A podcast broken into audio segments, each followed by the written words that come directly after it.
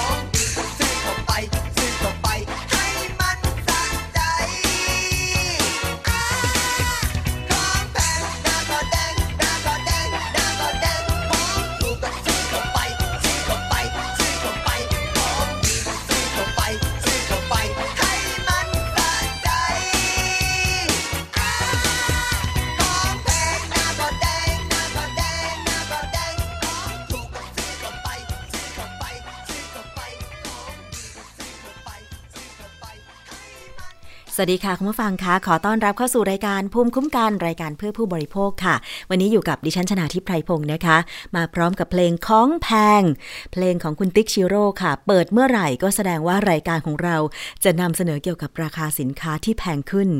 จริงเสมอไปหรือเปล่า วันนี้ต้องมาฟังนะคะ มีหลายๆ ประเด็นเกี่ยวกับเรื่องของราคาสินค้าที่แพงขึ้นหนึ่งก็คือหมูแพงสองก็คือทองคำแพง แต่ เรื่องของทองคำเนี่ยนอกจากจะแพงขึ้นแล้ว ก็ยังพ่วงมาด้วยเรื่องของปัญหาทองปลอมด้วย วันนี้นะคะ ใครที่ชอบลงทุนในทองคำต้องฟังเลยค่ะ มีคำแนะนำจาก นายกสมาคมค้าทองคำที่จะมาแนะนำสำหรับผู้ที่คิดจะซื้อทอง แต่ตอนนี้ไม่แน่ใจว่าจะซื้อทองได้หรือเปล่า เพราะว่าราคาทองคำนะคะ รู้สึกว่าสองสามวันมานี้เนี่ยจะแตะที่บาทละ 27,000 กว่าบาททีเดียวนะคะ ลองคิดดีๆก็แล้วกันนะคะ แล้วก็การที่เราจะซื้อสินค้าที่มีราคา คือทองคำเนี่ยเป็นแร่ธาตุใช่ไหมแต่ว่ามันมีราคาเพราะว่ามันมีความนิยมในการที่จะสะสม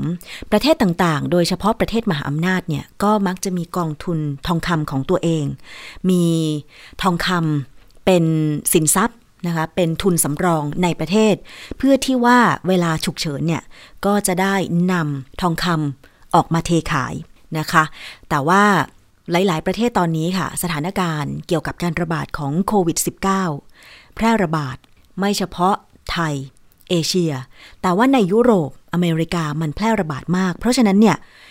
ความต้องการในการลงทุน ความต้องการสินทรัพย์ เพื่อเป็นหลักประกันว่า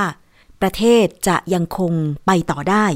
ต้องเรียกว่าอย่างนั้นนะคะ คือประเทศต่างๆ เนี่ยก็ต้องมีเรื่องของเงินทุนสำรองในประเทศของตัวเองใช่ไหมคะ ไม่ว่าจะเป็นการเก็บสะสม การออกเงินกู้ให้ประเทศต่างๆ ในประเทศยักษ์ใหญ่มหาอำนาจเนี่ยก็มักจะมีเงินทุนสำรองมหาศาลเป็นล้านล้านล้านล้านบาทนะคะแต่เราไม่รู้หรอกแต่ละประเทศเป็นอย่างไร แต่ทีนี้สินทรัพย์อย่างหนึ่งนะคะที่มีความนิยม แล้วก็เป็นสินทรัพย์ที่มีค่า ราคาไม่เคยตกเลยก็คือทองคำเทียบกับเพชรนะดิฉันก็ไม่แน่ใจ เป็นความนิยมความชอบส่วนตัวมั้งคะ ว่าใครชอบเพชรก็อาจจะชอบไปเลย แต่ว่าทองคำเนี่ย ดิฉันว่าไม่มีราคาตกอะจากเมื่อก่อนที่เคยได้ฟังคุณพ่อคุณแม่เล่า เมื่อประมาณปี 2,500 อะไรประมาณเนี้ยพุทธศักราช 2,500 ราคาทองคำอยู่ที่บาทละ 400 บาท ทองคำ 1 บาทนะคะ มี 10 15.2 กรัมใช่ไหม15.2 กรัม แต่ปัจจุบันนี้ล่าสุดนะคะรู้สึกจะเป็นเมื่อวันที่ 20 กรกฎาคมเนี่ย ราคาทองคำแตะที่บาทละ 27,000 กว่าบาท อันนี้เป็นเรื่องของสินทรัพย์ที่มีค่านะคะ แต่ว่าก่อนที่เราจะไปพูดถึงเรื่องทองคำแล้วก็หมูแพง มาดูความหวังเรื่องของวัคซีนป้องกันโควิดกันดีกว่าค่ะ ความหวังที่จะมีวัคซีนป้องกันโควิด -19 ใกล้เป็นจริงค่ะ หลังจากมีการเปิดเผยผลการทดสอบวัคซีน ที่พัฒนาโดยมหาวิทยาลัยออกฟอร์ด ในประเทศอังกฤษนะคะ เบื้องต้นได้ผลเป็นที่น่าพอใจ ช่วยกระตุ้นภูมิต้านทานในอาสาสมัคร และมีความปลอดภัยนะคะผลการทดลองทางคลินิกเบื้องต้นของวัคซีน AZD 1222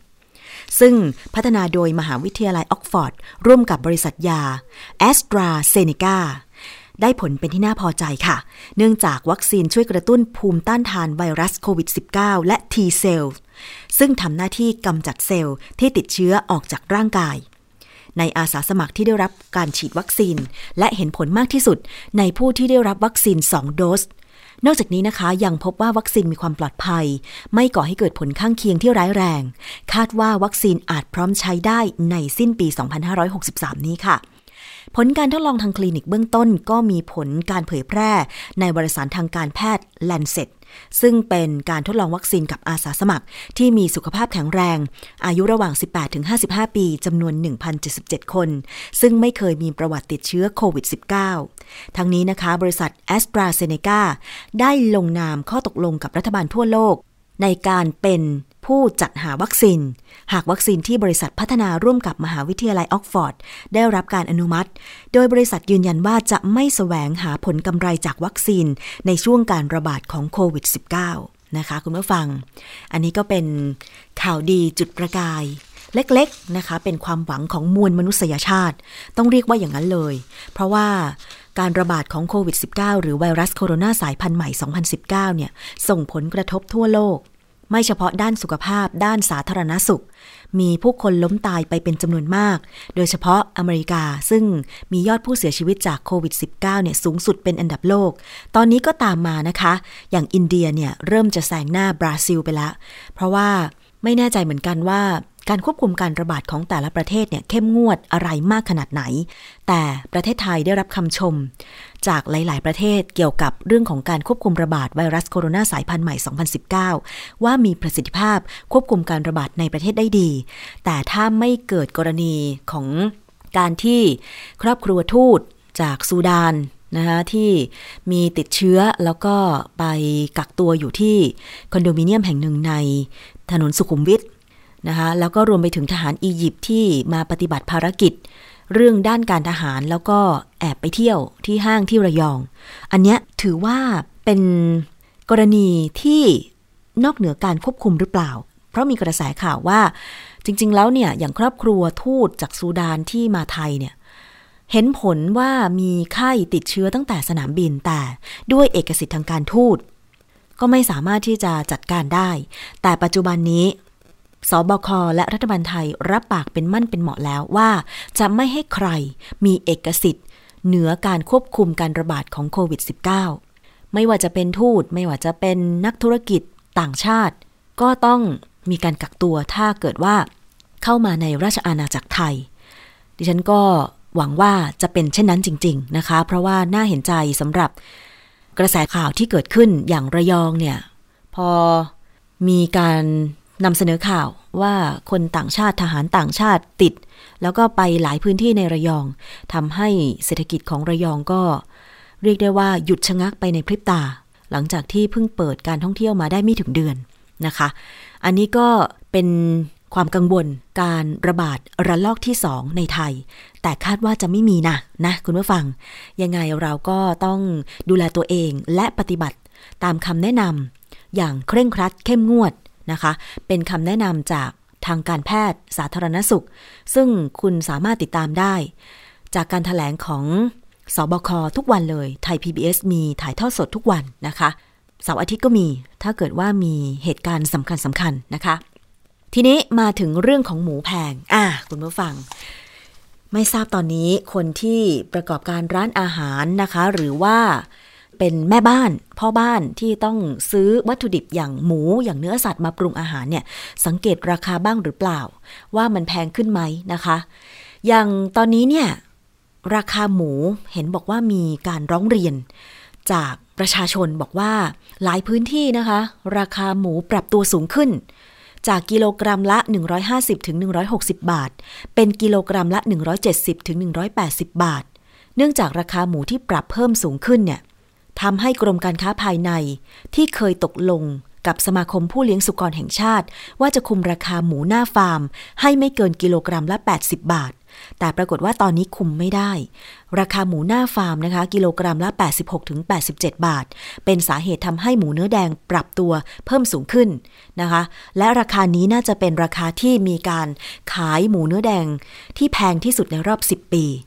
สาเหตุที่ทำให้หมูเนื้อแดงปรับเพิ่มขึ้นก็คือมาจากความต้องการบริโภคที่สูงขึ้น จากการที่รัฐบาลได้คลายล็อก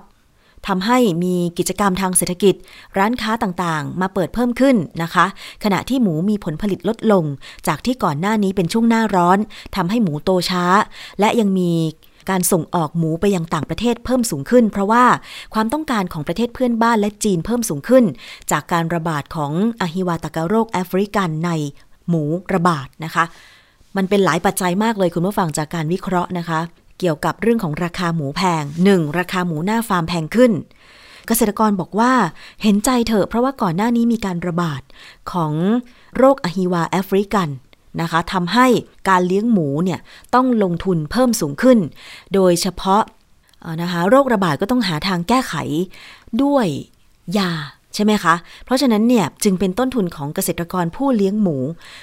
ถ้ามีการระบาดเขาก็ขาดทุน อันนี้ก็น่าเห็นใจนะ คือราคาหมูหน้าฟาร์มตอนนี้ที่คุมไม่ได้ สูงกว่าราคาควบคุมของกรมการค้าภายใน กิโลกรัมละ 6 บาท 8 บาทเนี่ยยังพอเข้าใจได้นะ เพราะว่ามันยังไม่แพงมากเกินไป อันนี้เห็นใจเกษตรกร แต่ว่าเมื่อมาขายในห้างเนี่ยนะคะ กรมการค้าภายในกระทรวงพาณิชย์เข้าไปดูแลควบคุม ในห้างหรือตามตลาดมากน้อยขนาดไหน เพราะฉะนั้นผู้บริโภคคะ ถ้าเกิดว่าไปเจอหมูไม่ว่าจะเป็นหมูเนื้อแดงหรือหมูต่างๆ คือหมูเนื้อแดงมันจะแพงสุดเพราะว่ามันไม่มีไขมันแทรกมากนักใช่ไหมคะ แต่อย่าว่างั้นงี้เลย ดิฉันเคยไปซื้อหมูสามชั้น ก็แพงเหมือนกัน กระดูกหมูที่เป็นเล้งก็แพงเหมือนกัน ยิ่งกระดูกอ่อนนะคุณผู้ฟัง แพงมากๆ กระดูกอ่อนนี่แพงสุดของบรรดาชิ้นส่วนกระดูกนะคะเออใครทำกับข้าวจะรู้ดี อย่างเล้งเนี่ย เล้งก็คือกระดูกสันหลังของหมูใช่ไหมมันก็จะติดเนื้อแล้วก็เวลาต้มน้ำซุปก็ต้องใช้กระดูกเล้งเนี่ย มันก็จะให้รสชาติที่หวานหวานน้ำต้มกระดูกนั่นเอง เล้งก็แพงเป็นอันดับสองนะ แล้วก็กระดูกตามข้อต่ออะเออนั่นแหละ คือกระดูกขนาดใหญ่ที่เอาไปต้มน้ำซุปหม้อใหญ่ ๆ อย่างเงี้ย ก็ราคาถูกหน่อย แต่ทีนี้เนื้อหมูเนี่ย ดิฉันว่าส่วนที่แพงพอๆกับเนื้อแดงก็คือ คอหมูค่ะ ดิฉันว่าอย่างนั้นนะ เพราะว่าจากการที่ไปสำรวจราคาเมื่อประมาณเดือนที่แล้วนะ ประมาณเดือนที่แล้วดิฉันยังถ่ายรูปในห้างมาเลยเป็นห้างค้าปลีกขนาดใหญ่เนี่ย ปรากฏว่ามันแพงจริง ๆนะคะ อันนี้จากการที่ตัวเองก็ได้ไปซื้อวัตถุดิบมาปรุงอาหารบ้างเนี่ยมันแพงจริง ๆ เพราะฉะนั้นก็ มีหลายแนวทางนะในการแก้ไขปัญหา ถ้าเกิดว่าเราคิดว่าโอ้ราคาหมูมันแพง อยากจะประหยัดค่าใช้จ่ายในบ้าน กินอะไรทดแทนดีล่ะ แม้แต่เจ๊จงนะ เจ๊จงร้านหมูทอด เจ้าดัง ย่านพระรามสี่เนี่ย ยังทนไม่ไหวเลยอะ่ะ ยังขอปรับราคาข้าวหมูทอดเลย ซึ่งเป็นเมนูเด็ดของร้านนะคะซึ่งหลายคนก็รู้จักแล้วเคยไปกิน แต่ดิฉันเองไม่เคยมีโอกาสไปกินหมูทอดเจ๊จงเลยนะ คือปกติเนี่ย หลายคนก็รู้ว่า ข้าวหมูทอดเจ๊จงอะราคาไม่แพง มีเงิน 35 บาท 40 บาทก็กินข้าว จนอิ่มได้ละนะคะ เกือบทั้งวันเลย เพราะว่าดิฉันเคยเห็นรายการอาหารต่างๆ ที่ไปถ่ายทำเจ๊จงเนี่ยนะคะ ก็โหข้าวกล่องใหญ่ข้าวจานใหญ่มากเลย เพราะว่าเจ๊จงเคยให้สัมภาษณ์บอกว่าที่ตัวเองมาขายหมูทอดเนี่ย เพราะว่า เมื่อก่อนก็ชีวิตลำบากนะคะ กว่าจะหาหนทางทำมาหากิน แล้วก็ประสบความสำเร็จในปัจจุบันก็ทดลองมาหลายอย่าง ข้าวหมูทอดเนี่ยเป็นเมนูอาหารที่ทุกคนสามารถกินได้ ขายในราคาไม่แพงขายมาเป็นหลายสิบปีนะคะแต่ปัจจุบันนี้ปี 2563 เจ๊จงทนไม่ไหว ถึงขั้นจะต้องขอขึ้นราคาข้าวหมูทอด เพราะว่าราคาหมูมันแพงนะคะ นอกจากนี้ค่ะบรรดาพ่อค้าแม่ค้าร้านอาหาร ต่างก็พูดเป็นเสียงเดียวกันว่า แบกรับต้นทุนเพิ่มสูงขึ้น หลังจากหมูแพง และร้านค้าที่เป็นเจ้าเล็กๆ ที่ผลิตกุนเชียงบ้างหมูหยองบ้าง บางเจ้าก็ต้องหยุดผลิตชั่วคราว เพราะว่าแบกรับต้นทุนไม่ไหว ที่สำคัญนะคะ เนื้อหมูที่สั่งหน้าเขียงก็เริ่มหายากมากขึ้น ว้าว คุณผู้ฟัง มันแพงขึ้นขนาดนี้เลยเหรอ นะคะอะมีข้อมูลอะไรส่งมาถึงรายการภูมิคุ้มกันรายการเพื่อผู้บริโภคได้เข้าไปที่ facebook.com/thaipbsradiofan สะท้อนความคิดเห็นมานะคะว่า ราคาหมูที่บ้านของคุณเนี่ยเป็นอย่างไร คือดิฉันไม่แน่ใจว่า อย่างกรุงเทพเนี่ยส่วนมากคนกรุงเทพก็จะไปซื้อหมูที่ตลาดหรือไม่อย่างนั้นก็เป็นห้างค้าปลีกใช่ไหมคะ แต่ว่าในต่างจังหวัดอย่างบ้านดิฉันเนี่ยนะคะ จะมีเขียงหมูประจำหมู่บ้าน ซึ่งเขาจะ ทำหมูเนี่ยวันละตัวสองตัว แล้วราคาเนี่ยนะคะก็จะถูกกว่าในห้างค้าปลีกขนาดใหญ่ อันนี้เท่าที่สังเกตเองนะ ไม่แน่ใจเหมือนกันว่า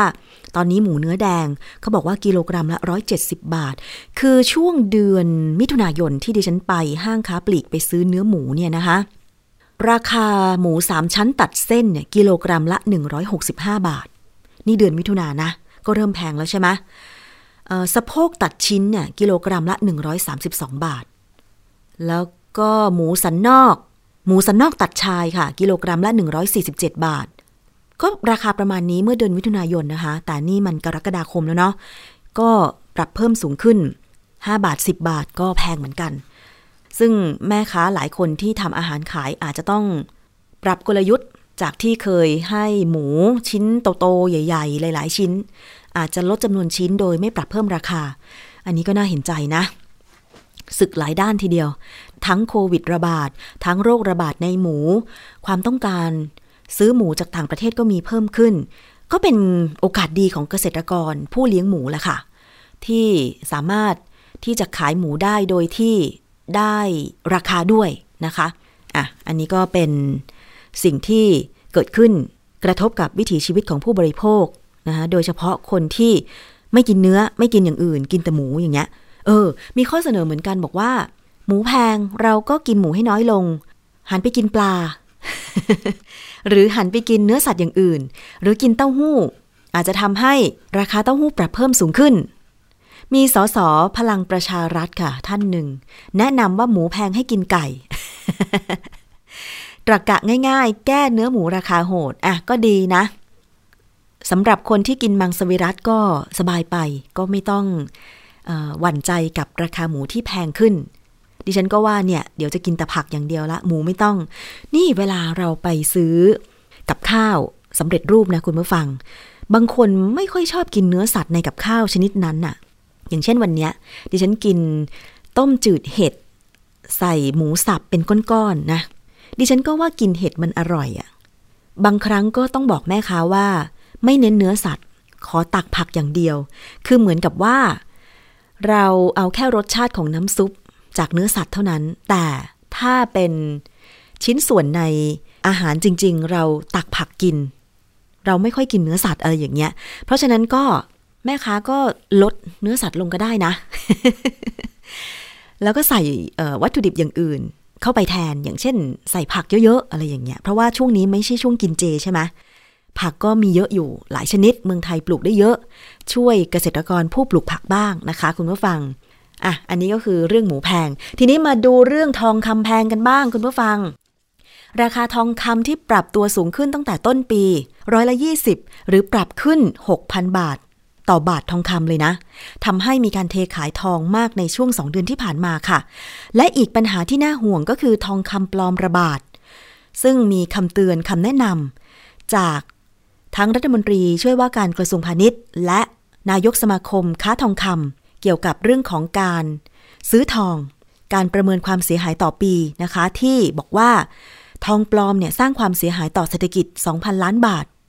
เตือนผู้บริโภคซื้อทองจากร้านค้าที่ได้มาตรฐานค่ะ วิธีการตรวจเช็คเปอร์เซ็นต์ทองคำว่าเป็นไปตามมาตรฐานหรือไม่ ใช้เครื่องเอ็กซเรย์นะคะ ซึ่งเครื่องนี้เนี่ยก็จะเป็นเครื่องที่ร้านค้าทองคำใหญ่ ๆนำมาใช้ นิยมนะใช้เครื่องเอ็กซเรย์ตรวจหาทองคำว่าแท้หรือปลอม คุณวีรศักดิ์หวังสุภกิจโกศล รัฐมนตรีช่วยว่าการกระทรวงพาณิชย์ระบุว่า ราคาทองคำที่พุ่งสูงทำให้ทองคำปลอมระบาดมากขึ้น มีมิจฉาชีพ รวมทั้งร้านค้าออนไลน์บางแห่งช่วยโอกาสหลอกขายทองคำปลอม ในรูปแบบต่างๆ อย่างเช่น ทองเกรด A ทองยัดไส้ กระทบกับร้านค้าที่รับซื้อทองคำโรงรับจำนำรวมถึงผู้บริโภค นะคะ เกิดความหวั่นวิตกในการเลือกซื้อทองคำจึงขอเตือนผู้บริโภคระมัดระวังในการซื้อทองคำโดยเฉพาะการซื้อทองคำทางออนไลน์ ไปฟังเสียงของคุณวีรศักดิ์หวังสุภกิจโกศลรัฐมนตรีช่วยว่าการกระทรวงพาณิชย์ค่ะ แค่หมื่นเศษ ปัจจุบันนี้ขึ้นมา 27,000แล้ววันนี้ก็เป็นวันที่ทองคำที่ขึ้นในราคาที่สูงในรอบประวัติศาสตร์ แล้วก็ที่การบริโภคทองคำเนี่ย ไม่อยากให้ซื้อทางออนไลน์ เพราะปัจจุบันนี้มีทองคำที่มีการปลอมนะครับ แล้วก็ยัดไส้แล้วก็ทำให้ผู้บริโภคเนี่ยมีความไม่ได้ไม่ไม่ได้ความเชื่อมั่นจากร้านร้าน ก็อยากให้ผู้บริโภคเนี่ยซื้อทองคำโดยที่มีร้านที่เป็นตาสัญลักษณ์ขอนหมากนะครับ แล้วก็เป็นร้านที่สมาคมทองคำ เพราะปัจจุบันนี้ทองคำราคาสูง การที่จะปลอมก็ค่อนข้างที่จะเยอะ ก็อยากจะขอฝากผู้บริโภค แล้วก็อีกอย่างหนึ่งทองคำไทยเนี่ยการส่งออกของทั่วโลกทองคำไทยเราก็ไม่แพ้เขานะครับ แล้วก็เป็นสินค้า แล้วก็เป็นทรัพย์สินที่ให้ผู้บริโภคทองคำเนี่ยได้ซื้อซื้อเก็บเอาไว้รักษา เพราะอดีตนะครับที่ผมเคยผ่านมา ราคาทองคำ เราลองคำนวณอยู่แล้วเนี่ยทองคำเนี่ยขึ้นอย่างต่อเนื่องนะครับ เก็บเอาไว้เป็นสินทรัพย์ของที่ผู้บริโภคได้เลยครับ หน่วยงานที่ตรวจสอบทองคำได้ที่แม่นยำและส่วนใหญ่แล้วร้านค้าที่ใหญ่ ๆนะครับ ก็มีสิ่งที่ตรวจชัดแล้วก็บ่งบ่งชี้ได้เลยว่า ทองคำได้มาตรฐาน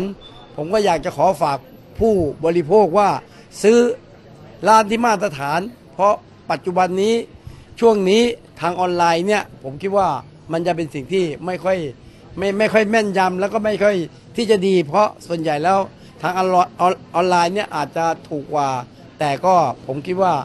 อยากจะเตือนผู้บริโภคนิดนึงนะครับ ให้ช่วงนี้นะครับ ค่ะคำแนะนำการซื้อทองคำซื้อร้านใหญ่ที่มีมาตรฐานนะคะ มีการรับประกัน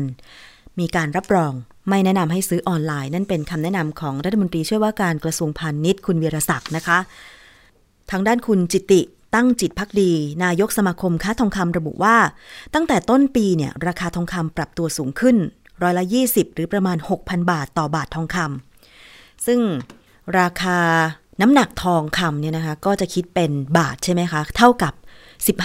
15.16 กรัม 15.16 กรัม หรือ ถ้าเป็นทองคำแท่งก็เท่ากับ 15.244 กรัม อันนี้คือมาตรฐาน 1 บาท เพราะฉะนั้นเนี่ย เมื่อมันปรับตัวเพิ่มสูงขึ้นทำให้มีการฉวยโอกาสหลอกขายทองคำปลอม ทั้งทองคำแท่งและทองรูปพรรณสมาคมค้าทองคำประเมินความเสียหายปีละ 2,000 ล้านบาท ส่วนใหญ่ ความเสียหายไปอยู่ที่โรงรับจำนำขนาดเล็ก และร้านทองที่ไม่มีเครื่องมือในการตรวจสอบ ไปฟังนะคะ สถานการณ์ ทองคำปลอมที่ระบาด ซึ่งผู้บริโภคเองเนี่ยก็ต้องใส่ใจระมัดระวัง รวมถึงนักลงทุนในการเก่งกำไร ราคาทองคำด้วย จากคุณจิติตั้งสิทธิพักดีค่ะ คือสมาคมทองเมื่อวานนี้ถึงประชุม แล้วตอนนี้ก็มีสิ่งที่น่าสนใจ ทองปลอมนี้เราต้องพูดแบ่งสองประเด็น อย่างที่เมื่อเร็วๆนี้เป็นข่าวคุกคอนกลางก็คือทองคำแท่งนะครับ พูดถึงก่อนหน้านี้คือทองรูปพรรณมีมาเยอะแล้ว มีมานานแล้ว แล้วก็ปีหนึ่งปีหนึ่งเสียหายกับทองปลอมนี่ ก่อนหน้านี้สมาคมที่ออกมาประชาสารพันออกมาทุกภาคทุกจังหวัดให้ความรู้การล้างทองการรองรับจำนำปีหนึ่งเสียหายเกือบ 2,000 ล้านบาทนะทองปลอม เพราะฉะนั้นนี่พวกวิชาชีพนี่เขาหาช่างฝีมือเก่งๆ แล้วก็เดียงแบบ ทำโอ้มีทุกวิธีนะครับ มีตักต่อหัวท้ายมีข้อยกเว้น มีหุ้มห่อมีชุบมีอะไรหลายอย่าง เพราะว่าเป้าหมายพวกวิชาชีพเขาจะไปหลอกหลงรับจำนำการล้างทองที่รับจำนำซึ่งบางทีล้างที่ไม่ใหญ่ เขาก็แบบครอบครัวพ่อแม่ลูกไม่ใช่ ผู้เชี่ยวชาญไม่ชำนาญนะเขาจำนำไว้ครับเผลอเผลอก็หล่นนะปีหนึ่งศึกษาแล้วเกิดสองพังล้านบาทที่เจอทองปลอม คือเป้าหมายไม่ใช่ลูกค้าไม่ใช่ผู้บริโภค เพราะฉะนั้นผมอยากจะฝากไว้ว่าใครจะซื้อทอง ขอให้เข้าล้างทอง ใครจะซื้อออนไลน์ ขอให้รู้จัก ที่เป็นประเด็นว่าทองคำแท่งที่ขายถูกกว่าหรือว่าอะไร ผมว่ามีปัญหาแน่นอน ทองคำแท่งอยู่ในตลาดนี่เราขายไอ้ถูกกว่าบาทหนึ่งสิบาทยี่สิบาทก็ถือว่าเยอะแล้ว จะถูกกว่าแบงค์ร้อยนี่มันมีปัญหาแน่นอน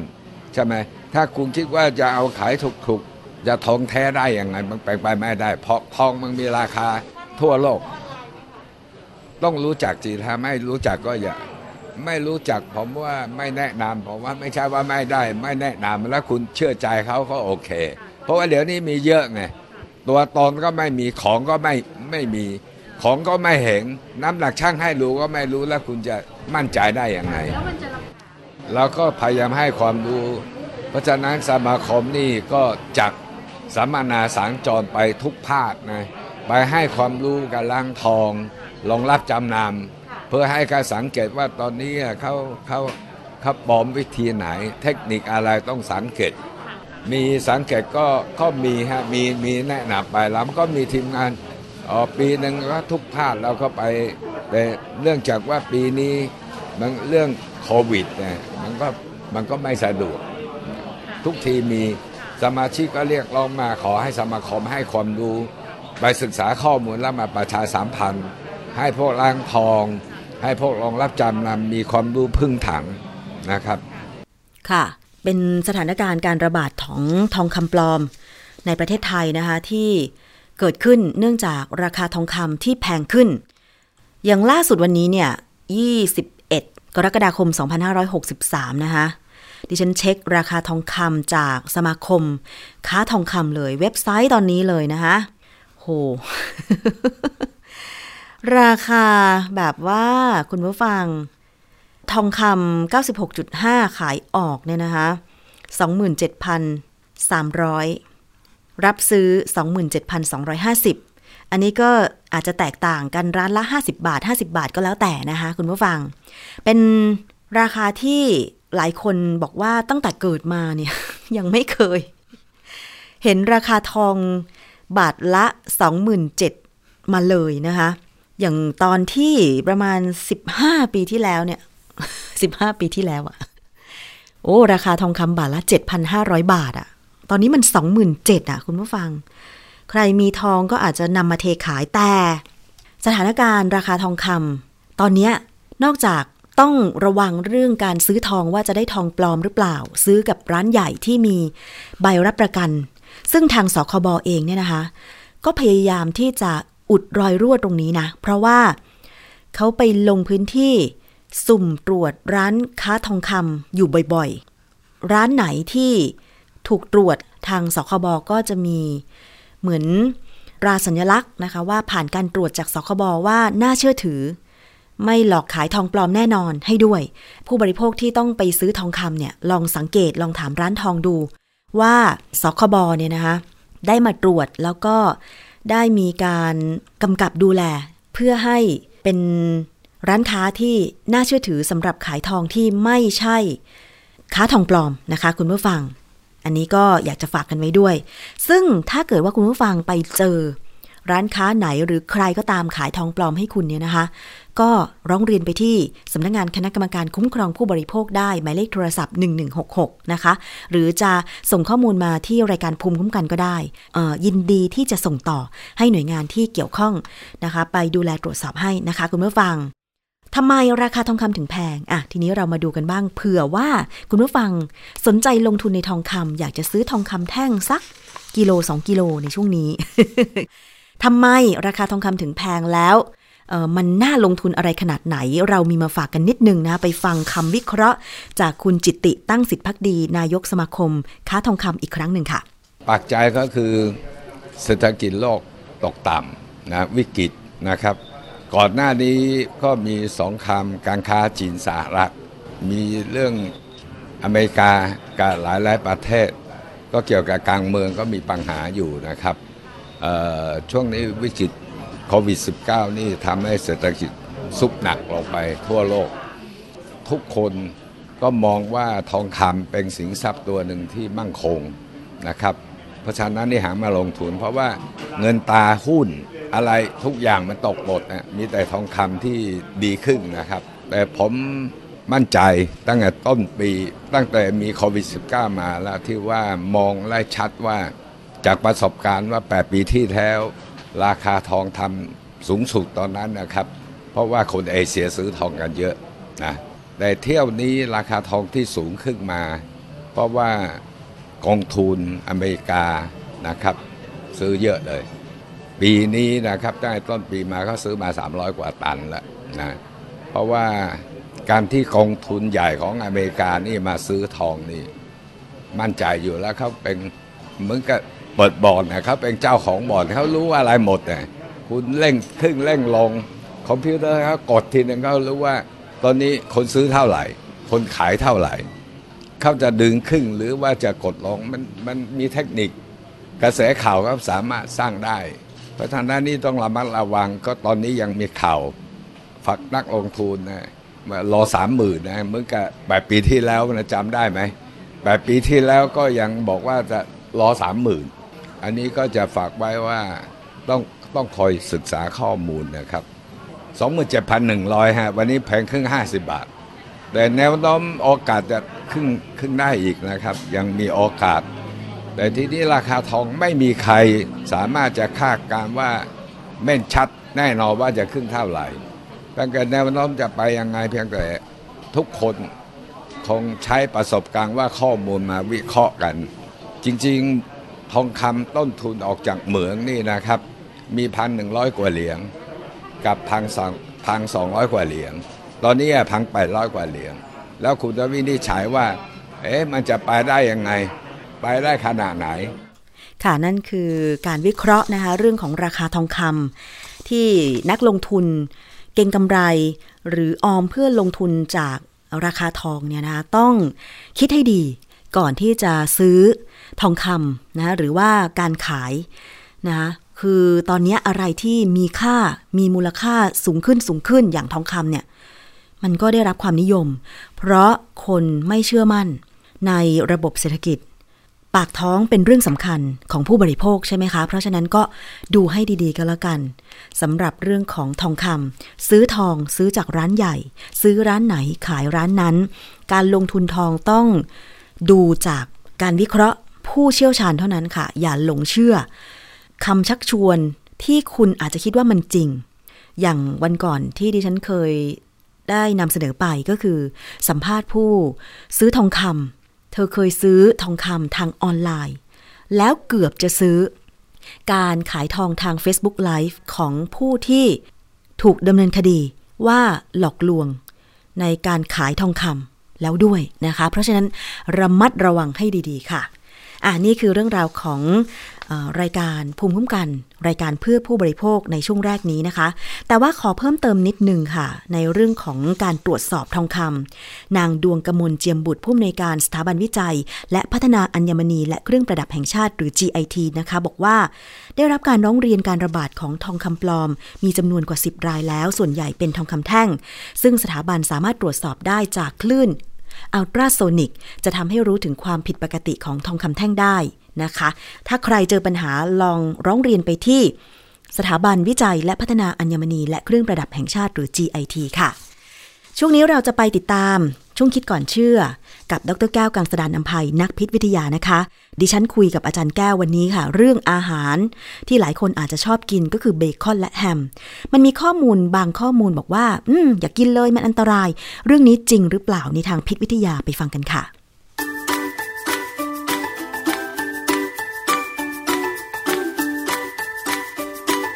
ช่วง คิดก่อนเชื่อ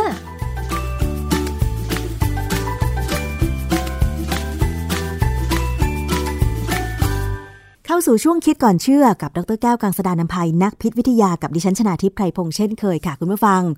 ว่ากันด้วยเรื่องของอาหารกันอีกสักครั้งหนึ่ง รู้จักเบคอนและแฮมใช่ไหมคะ แล้วชอบกินหรือเปล่า มีข้อมูลจากหนังสือเล่มหนึ่งค่ะ ชื่อว่าอาหารอันตรายจานต่างๆ เขาบอกว่า มีสิ่งที่คนไทยไม่ควรกิน เพราะว่ามันส่งผลไม่ดีกับสุขภาพร่างกายนะคะ ซึ่งดูเหมือนว่าเป็นข้อมูลที่ดี แต่ปรากฏว่าข้อมูลที่ให้นั้นเนี่ยมีทั้งถูกบ้างกำกวมบ้าง หรือผิดไม่อยู่บนหลักการทางวิชาการบ้าง จึงเกิดประเด็นคำถามว่า ความผิดพลาดหรือไม่ครบของข้อมูลเนี่ยนะคะ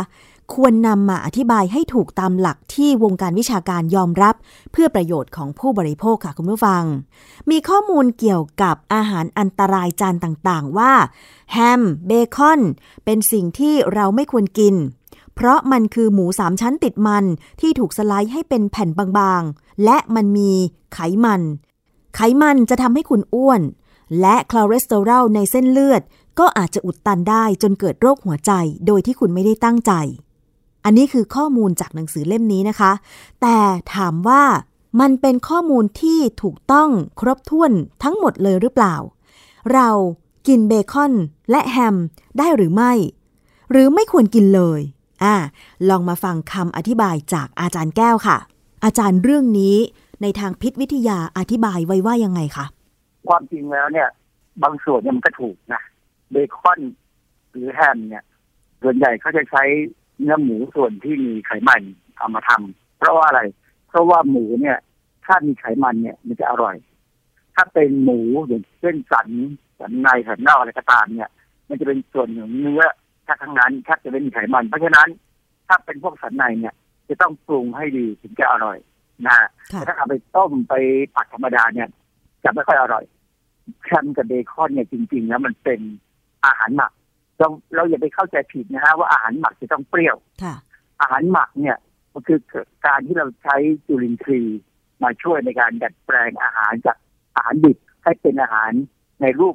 ลักษณ์ที่เราต้องการค่ะมีกลิ่นมีรสที่เราต้องการแฮมจะมีกลิ่นแฮมค่ะเบคอนจะมีกลิ่นจากเบคอนทั้งสองอย่างต้องเอามาปรุงให้สุกค่ะนะความจริงแฮมที่เขาขายมาเนี่ย มันก็ดูสุกนะเพราะฉะนั้น เราอาจจะกินได้เลยหรือเอาไปใส่ไมโครเวฟแล้วร้อนหน่อยแต่ถ้าเป็นเบคอนเนี่ย ผมต้องเอามา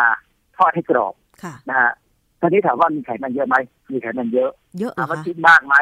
ถ้ากินมากอ้วนแน่อือฮะเยอะนะไขมันเยอะมากนะค่ะฮะเวลาเราทอดเบคอนเนี่ย จะเห็นไหมว่าน้ำมันมันไหลออกมาเลยค่ะ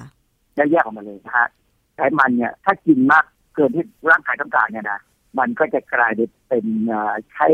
ร่างกายจะไปใช้ผลิตนู่นผลิตนี่ แล้วอย่างหนึ่งที่ผลิตแน่ๆคือคอเลสเตอรอลค่ะแต่ทีนี้คอเลสเตอรอลที่อยู่ในเลือดเราเนี่ย จะทำให้เกิดเส้นเลือดหัวใจอุดตันไหมค่ะคำว่าเส้นเลือดหัวใจอุดตันเนี่ยหมายความว่าคือหัวใจเราเนี่ยมันมีเส้นเลือดใหญ่สามเส้นเลย ที่ช่วยเลี้ยงหัวใจนะฮะใหญ่ๆเลยเนี่ย ถ้ามันอุดตันทั้งสามเส้นเนี่ยเราตายอืมถามว่าคอเลสเตอรอลจะทำให้เส้นเลือดตันไหมมันมีปัจจัยอื่นมาด้วยอืมไม่ใช่ปัจจัยเฉพาะคอเลสเตอรอลตัวเดียวอืมนะฮะค่ะคือ ปกติเนี่ยกระบวนการง่ายๆเนี่ย ถ้าเส้นเลือดหัวใจเนี่ย มันเป็นเส้นเลือดที่ราบเรียบหมายความว่าผนังผนังเส้นเลือดเนี่ยราบเรียบเนี่ยนะค่ะโอกาสจะอุดตันจะน้อยมาก แต่โอกาสจะอุดตันจะมีมากขึ้น ถ้ามันมีอาการกรุขระค่ะคือกุขระเนี่ยสิ่งที่อยู่ในเลือดจะตกตะกอนได้ง่ายค่ะแล้วคอเลสเตอรอลเนี่ยมันมักจะอยู่ในรูปของ LDL ซึ่งจะตกตะกอนง่ายค่ะอันที่หนึ่งนะอันที่สอง ต้องมีสภาวะที่เกิดที่เราเรียกว่าสภาวะอักเสบหรือ inflammation บริเวณนั้นด้วยค่ะนะฮะพอเกิด inflammation หรืออักเสบที่เซลล์ผนังหลอดเลือดเนี่ย มันจะทำให้เซลล์เนี่ยเกิดการขรุขระผิดปกติ ดังนั้นในกรณีเนี้ยหมายความว่าคนคนนั้นกินอาหารที่มีสารต้านอนุมูลอิสระต่ำไป เช่นอืมกินผักผลไม้ต่ำโอกาสจะเกิดขึ้น จะเป็นสภาวะให้คนให้ LDL ได้ตกตะกอนง่ายขึ้นค่ะดังนั้นเนี่ยคำว่าคอเลสเตอรอล อยู่ในเส้นเลือดจะทำให้อุดตันเนี่ย มันเป็นแค่ปัจจัยหนึ่ง แต่ไม่ใช่ปัจจัยทั้งหมดที่จะทำให้เกิดปัญหาอืมนะค่ะ อาจารย์กำลังจะบอกว่า ถึงแม้เราจะกินแฮมหรือเบคอน ซึ่งอาจจะมีไขมันมาก แต่ถ้าไม่มีปัจจัยที่ทำให้เกิด ไขมันอุดตันในเส้นเลือด ก็ไม่ป่วยเป็นโรคนี้ เพราะว่าเราทานอาหารอย่างอื่นเข้าไปด้วยอย่างนั้นใช่ไหมคะอาจารย์ คือคือมันมีปัจจัยของการกินอาหารที่ ลักษณะของที่ที่เราเรียกว่าอาหารห้าหมู่เนี่ยถ้ากินกินได้ครบเนี่ยนะค่ะเราจะได้สารอาหารที่มีประโยชน์นะอันอีกอันหนึงที่เป็นปัจจัยสำคัญคือการออกกำลังกายอ๋ออาหารอเมริกันเนี่ยกินแฮมเบคอนแค่นั้นแหละค่ะแต่เขาออกกำลังกาย เพราะเขาเป็นทหารอืมก็จะไม่ค่อยมีปัญหาเท่าไหร่ แต่พอเขาแก่ตัวลงออกกำลังกายน้อยลงคราวเนี้ยส่วนใหญ่ก็จะมีปัญหาแบบเนี้ยนะเพราะฉะนั้นใครก็ตามที่ยังกินแฮมเบคอน อยู่ในปริมาณที่ธรรมดานะไม่ได้กินแบบโอ้โหชอบมากอะไรอย่างเงี้ยนะค่ะแล้วออกกำลังกายไปเรื่อยๆ กินผักผลไม้ให้เต็มที่เนี่ยจะไม่น่าจะเกิดปัญหา คือความเสี่ยงไม่น่าจะสูงมากอืมแต่ว่ามันก็จะมีปัญหาว่า มีงานวิจัยอะไรเรื่องนะเช่นผมยกตัวอย่างให้ฟัง ที่เรื่องว่า diet and cholesterol cancer in UK Biobank a prospective study ตอนนั้นวิจัยเนี่ยเป็นเรื่องเกี่ยวกับอาหาร กับการเกิดมะเร็งลำไส้ใหญ่ในอังกฤษนะฮะคือผมข้ามจากหัวใจมาที่ลำไส้ใหญ่ก่อน เพราะว่าในงานวิจัยเรื่องเนี้ยเขาจะพูดถึงเรื่องของการกินแฮมเบคอน ว่ามันมีปัญหาอะไรค่ะเอ่อบทความนี้ไปพิมพ์ในวารสารชื่อ International Journal of Epidemiology Epidemiology เนี่ยก็คือระบาดวิทยานะฮะที่เรามีกองควบคุมโรคหรือกรมควบคุมโรคอะไรพวกเนี้ยเขาทำพวกนี้อยู่ค่ะนะฮะ วารสารนี้ตีพิมพ์ปี 2020 นี่แหละนะครับเขาสรุปว่าผู้ที่กินเนื้อแดงและเนื้อแปรรูป คือคำว่าเนื้อแปรรูปเนี่ย มันจะต้องรวมพวกแฮมเบคอนไส้กรอก หรือถ้าเป็นของคนไทยก็ปลาร้าอะไรแบบเนี้ยนะอ๋อปลาร้าเข้าไปก็ถือว่าเป็นเนื้อแปรรูปเหรอคะอาจารย์ปลาเป็นเนื้อส้มแปรรูปครับเป็นเนื้อปลาแปรรูปขึ้นหมักอืมถ้าอย่างนั้นนะปลาส้มปปลาลาร้าเชื่อไหมจอม ทุกอย่างก็คือใช่ครับเนื้อปลาแปรรูปหมดเลย ทั้งสัตว์เนื้อสัตว์หรือแม้กระทั่งใบเปื่อยเช่นใบเมี่ยงนี่ก็เป็นของหมักที่แปรรูปมาแล้วทั้งนั้น อะไรก็ตามที่ใช้จุลินทรีย์นะไม่ว่าจะเป็นแบคทีเรีย ไม่ว่าจะเป็นรา ไม่ว่าจะเป็นยีสต์นะฮะเอาเข้าไปใช้ในการผลิตอาหารเนี่ยค่ะเป็นอาหารหมักทั้งนั้นนะครับ ขนมปังด้วยเหรอเขาบคะอกว่าอาจารย์ ขนมปังนี่ก็เป็น เพราะว่ามันมีการถ้าถ้าขนมขนมปังนั้นใช้ใช้ถุงปูอันนั้นไม่เป็นค่ะแต่ถ้าขนมปังใช้ยีสต์จะเป็นอ๋อ แล้วขนมปังใช้ยีสต์จะหอมกว่า และอร่อยกว่าขนมปังที่ใช้ถุงปูใช่ โยเกิร์ตก็เป็นเหรออาจารย์ โยเกิร์ตเป็นโอ้นะโยเกิร์ตเป็นกุ้นเชียงเป็นปากกาดองจะเป็นแน่ใช่ค่ะไหมเพราะฉะนั้นเนี่ยแหนมการหมักแหนมเป็นอาหารหมักเนี่ย เป็นอาหารที่ทำให้เรากินอาหารได้อร่อยขึ้น ใช่ เพราะฉะนั้นเนี่ยมันไม่ใช่ของเลวร้ายเพียงแต่กินให้เป็นอือฮึคือนี่ในกรณีของเนื้อแดงหรือเนื้อแปรรูปเนี่ยเขาบอกว่าถ้ากินวันละ76กรัม จะเสี่ยงต่อการเป็นมะเร็งลำไส้ใหญ่ ลักษณะเดียวกับผู้ที่กินแฮมเบอร์เกอร์แฮมเบอร์เกอร์เนี่ยก็มีเนื้อวัวประมาณครึ่งกิโลกรัมต่อวัน คือคือพูดง่ายๆเหมือนกับว่าแฮมเบคอนเนี่ยกินแล้วน่ากลัวกว่ากินแฮมเบอร์เกอร์อืมนะทีนี้แฮมเบอร์เกอร์กินแล้วเสี่ยงต่อการเป็นมะเร็งได้ยังไง มันก็หมายความว่าคนคนนั้นเนี่ยกินเนื้อสัตว์สูงแต่ไม่ค่อยได้กินผัก คือเนื้อแฮมเบอร์เกอร์เนี่ยมันจะเป็นเนื้อแดง แล้วก็ในเนื้อแดงเนี่ยมันมักจะมีเหล็กสูงธาตุเหล็ก ธาตุเหล็กเนี่ยจะสูง คือธาตุเหล็กเนี่ย คือตัวที่อยู่ในไมโอโกลบินค่ะซึ่งเป็นเป็นโมเลกุลที่รับออกซิเจนจากเลือดมาสู่กล้ามเนื้อค่ะนะฮะปัญหาคือถ้าเรากินอาหารมีเหล็กสูงเกินไปเนี่ย มันจะทำให้เกิดอนุมูลอิสระง่ายขึ้นในร่างกายอืมนะฮะเพราะฉะนั้นเนี่ยเขาถึงบอกว่าเรื่องงานวิจัยในเรื่องของระบาดวิทยาเนี่ยส่วนใหญ่ ถ้าต้องทำให้ผลออกมาดูแล้วค่อนข้างน่ากลัวเพราะคนจะได้อ่านค่ะ แล้วเขาก็สุดท้ายก็จะสรุปเองอะว่า เพราะฉะนั้นประชาชนควรจะกินอย่างนั้นกินอย่างนี้เพื่อจะลดความเสี่ยงอืมนะฮะทีนี้ไอ้เจ้าสารก่อมะเร็งในกลุ่มแฮมกับเบคอนเนี่ย จริงๆแล้วเวลาเราพูดถึงแฮมเบคอนเนี่ยนะเราจะพูดถึงสารกลุ่มไนโตรซามีนเพราะอะไรเพราะว่าแฮมกับเบคอนเนี่ย มันจะต้องมีไนเตรตไนไตรต์ดินประสิวเนี่ยค่ะอยู่เพื่อป้องกันแบคทีเรียคือคลอส t เดียมบอทูนัมไม่ให้มันสร้างสารพิษออกมา และอีกอย่างหนึ่ง ไอ้ดินประสิวเนี่ย มันจะทำให้แฮมกับเบคอนเนี่ยมีกลิ่นเฉพาะของมันค่ะกุนเชียงมีกลิ่นเฉพาะของมัน ซึ่งถ้าไม่มีไนเตรตไนไตรต์ไม่มีดินประสิวเนี่ยนะ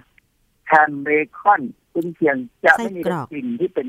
อาหารแบบนั้นเลยอืมคนกินคนกินก็จะไม่ชอบค่ะ เพราะฉะนั้นเราก็ต้องยอมรับว่ามันจะมีเกิดเนโตรซามีนขึ้นมาเนโตรซามีนในปริมาณพอควรเนี่ยนะไม่มากนักเนี่ยตับไตไส้พุงเราเนี่ยทำลายมันได้ค่ะ นะเซลล์ตับไตไส้พุงเลย ผมใช้อย่างนี้เลย ทั้งตับทั้งไตทั้งผนังลำไส้เนี่ยสามารถทำลายเนโตรซามีนได้ในระดับหนึ่งเลยค่ะนะฮะถ้าคนมีร่างกายแข็งแรงทีนี้ปัญหาคือส่วนใหญ่เนี่ยแฮมกับเบคอนเนี่ยเรามักจะไปทอดนะพอทอดแล้วเริ่มมีน้ำตาลน้ำตาลเนี่ยมันก็หอมดีนะอือฮึแต่ระหว่างนั้นอะมันก็จะเกิดสารกลุ่ม heterocyclic amine ซึ่งบางอย่างเนี่ยก็เป็นสารก่อมะเร็งค่ะ และถ้าเราเอาไปลมควันด้วย มันจะมี บางบางชนิดเนี่ยที่เข้าไปลมควันไว้ก่อน มันก็จะมีสารพวก polycyclic aromatic hydrocarbon คือสรุปแล้วเนี่ย WHO เนี่ยเขาพยายามบอกว่าอย่ากินมากค่ะเขาไม่ได้ห้ามร้อยเปอร์เซ็นก็บอกอย่ากินมากให้ต้องกินพร้อมกับผักผลไม้หรืออะไรก็ตามเนี่ย เพื่อลดความเสี่ยงเนี่ยค่ะเพราะว่ามันมีสารก่อมะเร็งอยู่อืมนะฮะแต่ถ้าเรากินธรรมดาธรรมดาเนี่ยนะไม่ได้กินมาก มันก็จะไม่มีปัญหาเพราะตับไตไส้พุงเราจะทำลายมันได้ และที่สำคัญ เรากินบ่อยแค่ไหนอืมเราค่ะกินมากหรือเปล่านะฮะและเรากินกับอะไรค่ะ กินบ่อยแค่ไหน คนไทยกินฮันเบคอนบ่อยไหมไม่บ่อยผมว่าไม่นะใช่เพราะมันแพงจริงใช่มันแพงสองจริงๆเนี่ยถ้าเราเอามันมาทำเป็นวัตถุดิบที่ทำข้าวผัด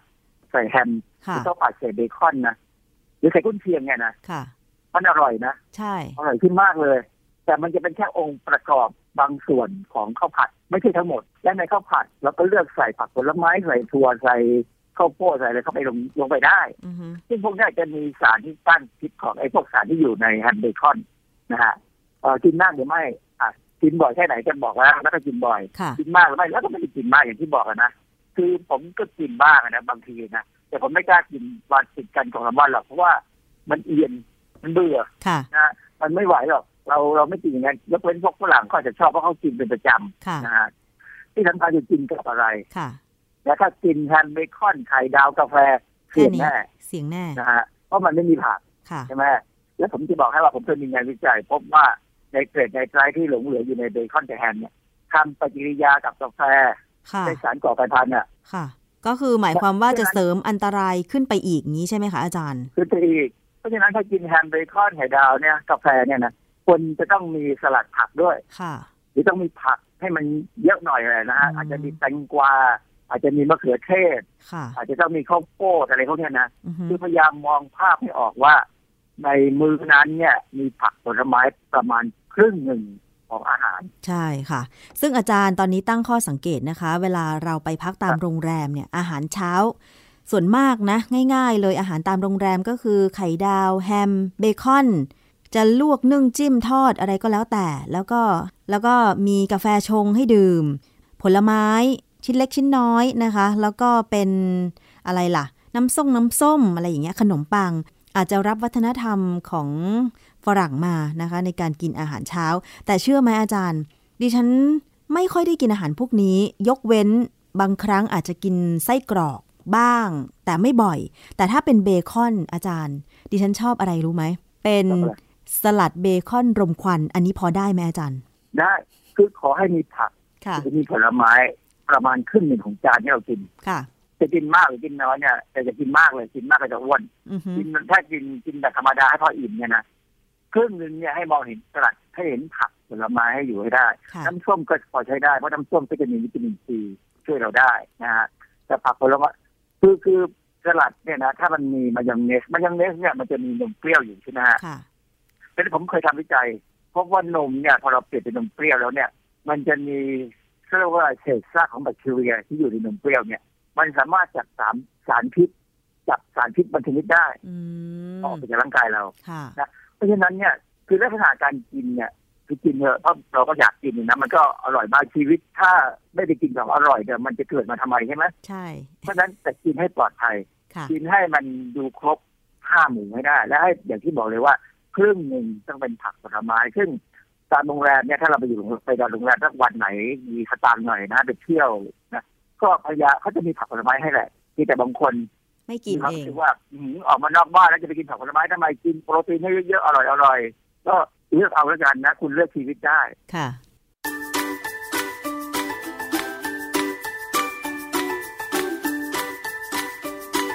ช่วงคิดก่อนเชื่อ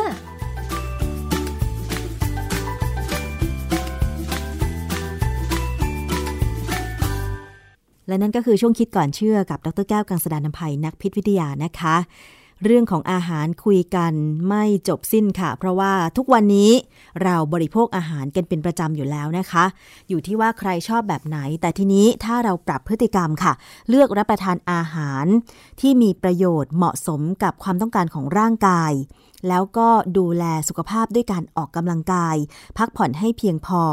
นะคะ เท่านี้สุขภาพ ดิฉันเชื่อว่าสุขภาพของคุณผู้ฟังดีแน่นอนค่ะ อย่างที่อาจารย์แก้วบอกนะคะว่า การไปได้ข้อมูลนะคะ เกี่ยวกับเรื่องของอาหาร ถ้าเป็นข้อมูลที่ไม่จริงทั้งหมด อาจจะทำให้เราเข้าใจผิด แล้วกลายเป็นว่ามีความเชื่อที่ผิดผิดๆอย่างเช่น ความเชื่อเกี่ยวกับเรื่องของเบคอนและแฮมนะคะ ว่าเป็นอาหารอันตรายที่ไม่ควรกิน แต่อาจารย์แก้วก็บอกแล้วว่า กินได้เพียงแต่ว่าต้องกินให้ถูกส่วน กินผักผลไม้ตามเข้าไปด้วยนะคะ แล้วก็ดูแลสุขภาพออกกำลังกาย ซึ่งตรงนี้ค่ะ เวลาได้ข้อมูลอะไรมา อย่าเพิ่งเชื่อต้องคิดก่อนเชื่อก่อนนะคะ คุณผู้ฟัง วันนี้รายการภูมิคุ้มกัน รายการเพื่อผู้บริโภคหมดเวลาลงแล้วค่ะ ดิฉันชนะทิพไพรพงศ์ต้องลาไปก่อน ขอบคุณสำหรับการติดตามรับฟัง สวัสดีค่ะ ติดตามรายการได้ที่ www.thaipbspodcast.com แอปพลิเคชัน Thai PBS Podcast หรือฟังผ่านแอปพลิเคชัน Podcast ของ iOS Google Podcast Android Podbean SoundCloud และ Spotify ติดตามความเคลื่อนไหวของรายการและแสดงความคิดเห็น โดยกดถูกใจที่ facebook.com/thaipbspodcast